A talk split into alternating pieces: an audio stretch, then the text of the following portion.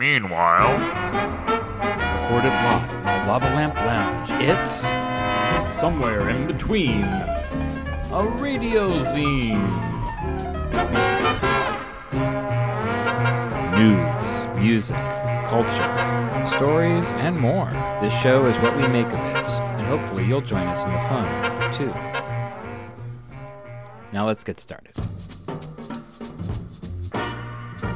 And welcome to our effort to try and remember. It's issue 47 The Gunpowder Plot. Remember, remember the etc. cliche. If you're an American, like me, you probably don't spend a lot of time thinking about English history. And in fact, you may only know anything about today in reference to a movie, or in my case, a comic book, that you saw a number of years ago. People should not be afraid of their governments. Governments should be afraid of their people. So, if V for Vendetta is your only point of reference, and if there's something about today that rings a faint bell in your memory that you just can't quite sort out, well, perhaps this episode is for you. Woo! It's talking about me. I'm going to try to give you a little bit of the background where England was politically that uh, made the gunpowder plot so significant. Uh, but to do that, I think I need to uh, actually call in someone who's a little better at history than me.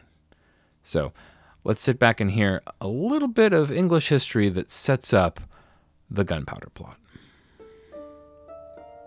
1603 and Queen Elizabeth I of England is dead. Since she had no children, the throne passed to the nearest available male Protestant heir, James VI of Scotland, the first monarch of the House of Stuart. By this point, he was 36, married with two sons, and had to deal with the difficulties that came with running three kingdoms. The most pressing issue was war with Spain, which James was keen to end and did so in 1604. James's accession was fairly uneventful, barring the main plot, which was one of the two plots which sought to overthrow him. It notably led to the arrest of Sir Walter Raleigh, the noted explorer who was at first sentenced to death, but this was commuted to life in prison. James's reign marks the beginning of what is known as the Union of the Crowns. England and Scotland were still distinct entities with their own parliaments, but since kings controlled foreign policy, it meant that they would no longer go to war with each other. The England which James inherited was one which had over the past half a century seen continuous population growth from about 3 million to about 4.2 million. Agriculture couldn't keep up, the price of food skyrocketed, and so his early reign saw some famines, but after this, mass hunger largely disappeared from England. Those who struggled relied on the Elizabethan poor rate, which was a system of poor relief which gave things like food, wood for fuel, and clothing to the poor. This led many to move from rural areas to the city, continuing the trend of increasing urbanisation. Cities had been growing steadily since the early Tudor period, five of which had populations over 10,000 by the time James took the throne. Unsurprisingly, London was the largest, boasting a population of about 200,000, which dwarfed England's second city, Norwich, whose population was only 15,000.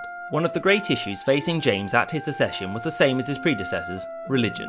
In 1604, the Hampton Court Conference was called to answer a petition by Puritans and decide on any outstanding matters of doctrine. James was actually fairly responsive to the Puritans, who began to work within the structures of the church to achieve the reforms they wanted instead of simply moaning all of the time. The most important outcome of the conference was that it saw work begin on the authorised English translation of the Bible, better known as the King James Bible, which wasn't completed until 1611. The religious divide in England was not something that could be fixed by a simple conference. There were divisions amongst the Protestants, particularly between the Puritans and a newer group called the Arminians, which split the ruling classes. Furthermore, James quickly began to punish recusancy, which was when a Catholic refused to abide by the rules of the Church of England. James had made his position perfectly clear, which had dashed the Catholics' hope of a more moderate monarch, which in turn led to what was probably the most famous event of his reign the Gunpowder Plot. The Gunpowder Plot was a conspiracy by 13 men, the two most notable being Sir Robert Catesby, the ringleader, and Guy Fawkes, to blow up the Houses of Parliament whilst the King was addressing it. The reasons for the plot aren't definitively known, but it was probably an attempt by hardline Catholics to kill a Protestant king as reprisal for their persecution. Famously, King James wasn't blown up, and Guy Fawkes was discovered with a bunch of gunpowder underneath Parliament and arrested. He was subsequently tortured into revealing his accomplices, who were shortly afterwards captured and executed. The next year, James and Parliament passed harsh laws against Catholics, but there was no intense persecution because he didn't want to upset the Catholic powers of Europe too much. Everybody got that? yeah, that was uh, rapid, as they say. But what you really need to know going into this is that the Catholics were on the out and uh, not very popular and didn't feel like they were being heard by the Church of England. And also, not very popular, uh, was the current ruler of England. So uh, I think you have all of the pieces of the puzzle you need to get into the story at hand. So, without further ado, let's bring you the gunpowder plot so you can kind of get a more in depth understanding of exactly why people keep talking about this day. The UK Parliament and somewhere in between a radio zine bring you the gunpowder plot, already in progress. This is not my story. I'm Will Danby. You won't find my name in the history books. I was just a servant, see? Just a man who lit fires and poured wine for his master. Robert Catesby. I don't care what they say about him, he was a good man. Brave, determined, strong, and I was proud to serve him. But he was guilty. They were all guilty. And I knew what they were planning and said nothing, told no one. So perhaps I was guilty too. They first came to my master's house in Lambeth, in London town, on the evening of the 20th of May, 1605. Let us in, Will. We have business with your master. This way, sir. Master Catesby is expecting you. Three of them I recognized Thomas Percy, John Wright, and Thomas Wintour. But one was a stranger, a dark haired man who seldom spoke. Guy Fawkes, Master Catesby. I am pleased to meet you. Welcome, Master Fawkes. I've heard much about you. I am glad that you could join us. Will, serve wine to these gentlemen. Yes, sir. Nobody notices a servant. When you're a servant, it's like being invisible. So sometimes you hear things. Things you're not supposed to hear. The treatment of our true Catholic Church gets worse every day, Master Catesby. The new King James fears and hates us as much as Elizabeth did. Our priests are still in hiding, and our people fined and jailed. Even put to death if they refuse to accept the new religion. We must take action against the king. Yes. I am prepared to do it. For my faith here today, I draw my sword against the king. And I. And I. And I. And you, Master Fawkes, will you draw your sword against the king? What do you say? I say that we have to finish this persecution forever, so that all Catholics can be free to worship in peace. Answer my question, Fawkes. Are you prepared to kill the king? The king, the government, the lords, and every Protestant tyrant who denies our freedom and spits on the true church. We have to kill them all. Kill them all? And how would you propose to do that, Master Fawkes? Gunpowder, sir. Thirty barrels of gunpowder in a cellar under the House of Lords. The state opening of Parliament. They'll all be there. The King and all our enemies in one room. Then all it takes is a match. One single match. One tiny spark and bang! All gone.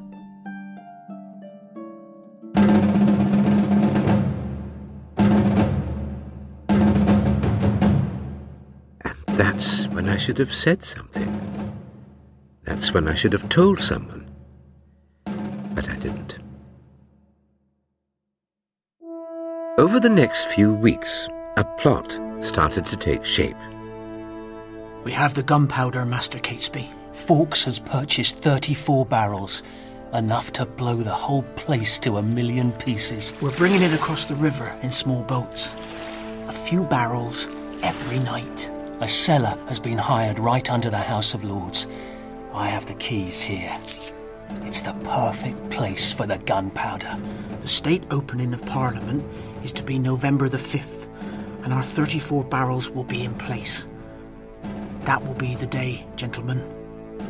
November the 5th will be our day. We'll need matches and slow burning touchwood so our man can light the fuse and still have time to escape before the whole place explodes. And who will be our man? Who will be the one to light the fuse? I will do it, gentlemen. Master Fawkes, you are prepared to do this? You're sure? I am sure. It will be an honour. On November the 4th, the night before the attack, I dreamt of Guy Fawkes. In my dream, he was walking through the cellar under Parliament with his lantern and his matches. In my dream, I saw him stand before the barrels of gunpowder and light his fuse. I heard a mighty explosion and felt the heat of the fire on my face.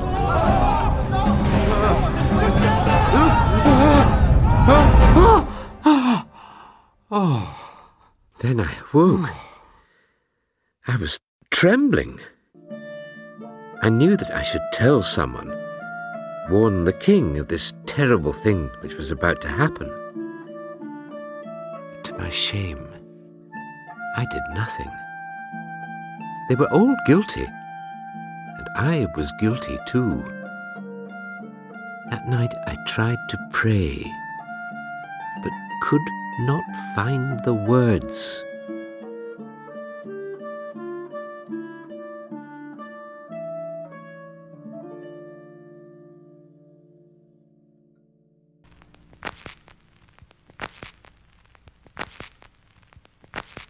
Thank you for your patience as we bring you side two of The Gunpowder Plot, the story of how England was almost overthrown.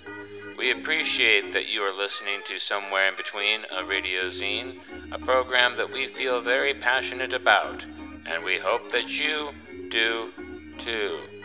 We know you have many listening options when you sit down to enjoy an audio broadcast, and we hope that somewhere in between a radio zine continues to be among the ones that you to listen to.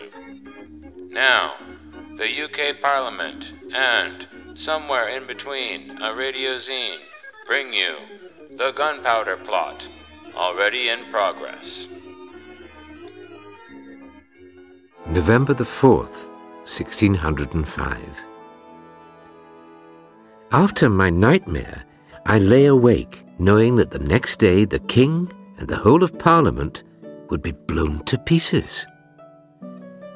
I knew exactly what was going to happen. I could see it all in my imagination. But I didn't know about the letter.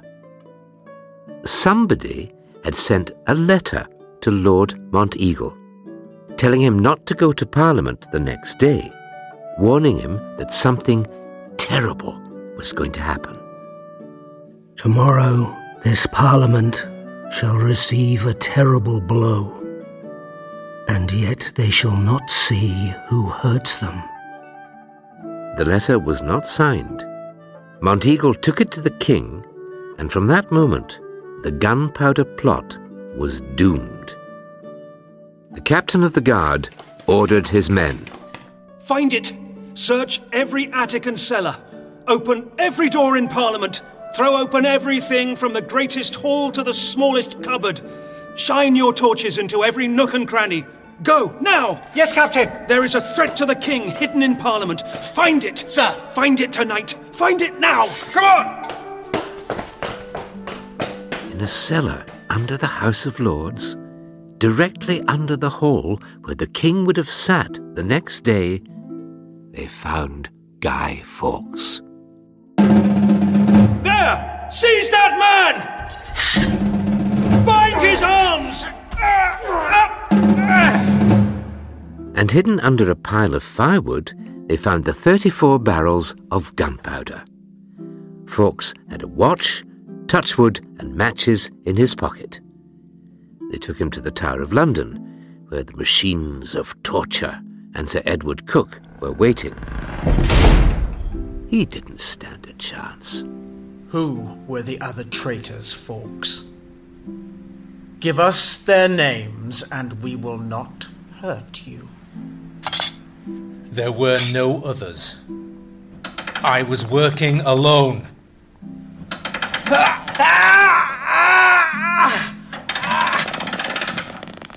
Three days. They say he told them nothing for three days. Their names, Fawkes. I was alone.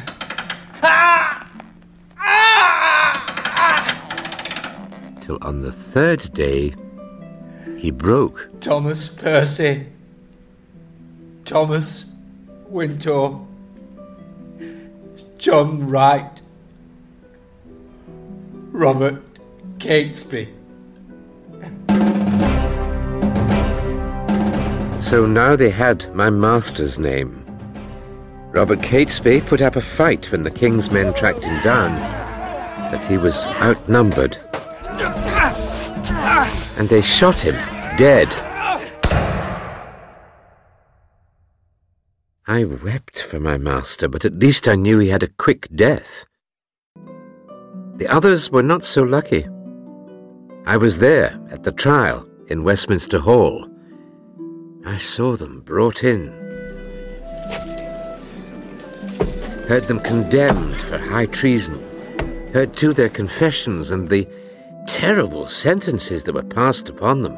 A bitter fate awaits any man who is guilty of high treason. These plotters, these conspirators, these vile traitors shall be dragged through the streets to Old Palace Yard in Westminster, and there they will be hanged, drawn,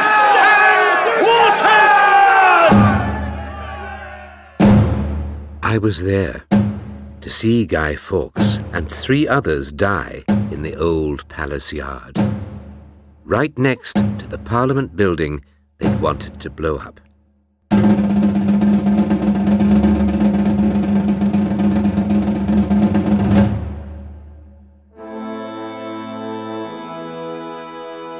Traitors are made to suffer before they die. They are hanged, drawn, and quartered. Their bodies are cut open while they are still alive. I will not tell you of the terrible things I saw that day, but I still shudder when I remember how those men died. I knew what they were planning, you see. If they were all traitors, and so was I. And if they truly deserved that terrible death, then perhaps I did too. And now, we Catholics will not be trusted for a hundred years. They will stop us from practicing law or becoming officers in the army. Soon, they will stop us from voting. For the next hundred years, we Catholics will be blamed for every fire and plague in England. And the plotters, their names are already forgotten. Except one, for the people will remember Guy Fawkes. The king ordered bonfires to be lit to remember the night His Majesty was saved from certain death. And now, on November the 5th every year, people light their fires and burn effigies of Guy Fawkes. The man who waited in the dark with matches and touchwood in his pocket. The man who came within a whisker of changing England forever.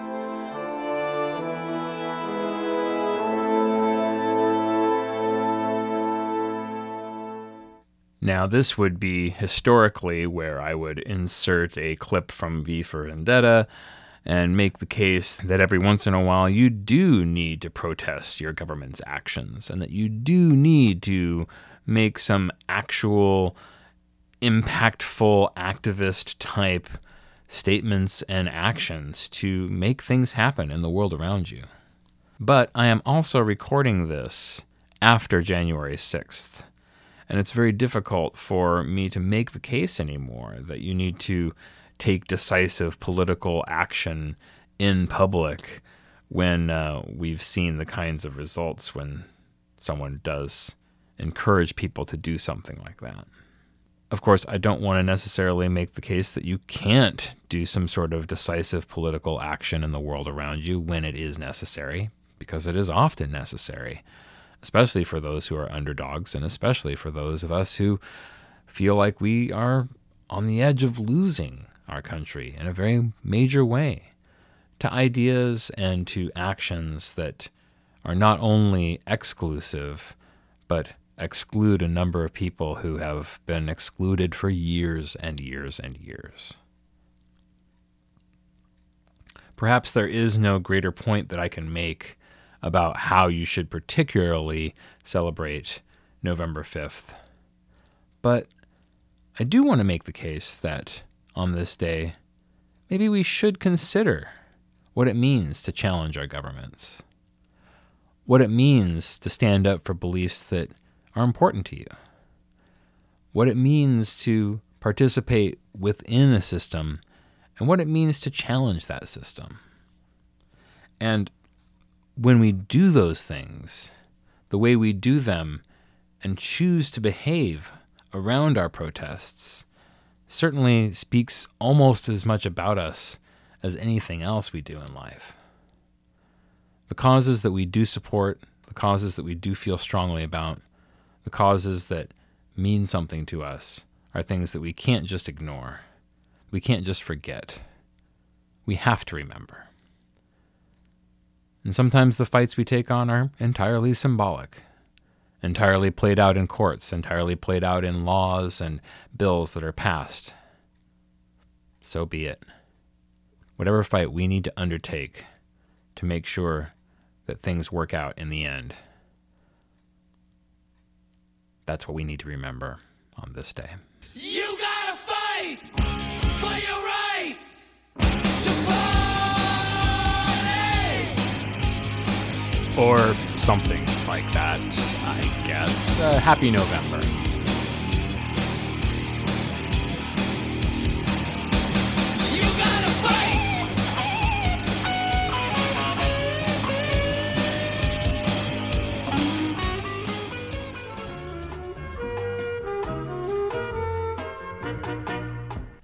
And that's going to do it for us this week here on the program. Somewhere in between a radio zine, The Gunpowder Plot.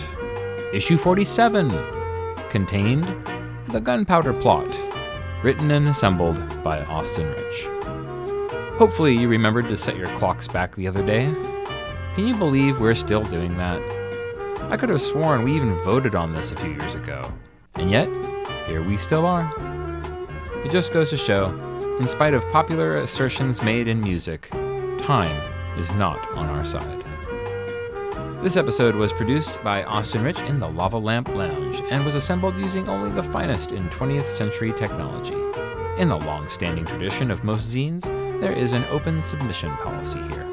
If you have a story, music, or poetry that you'd like to send in or read, or you just want to be a part of the show, why not drop a line to austinrich at gmail.com.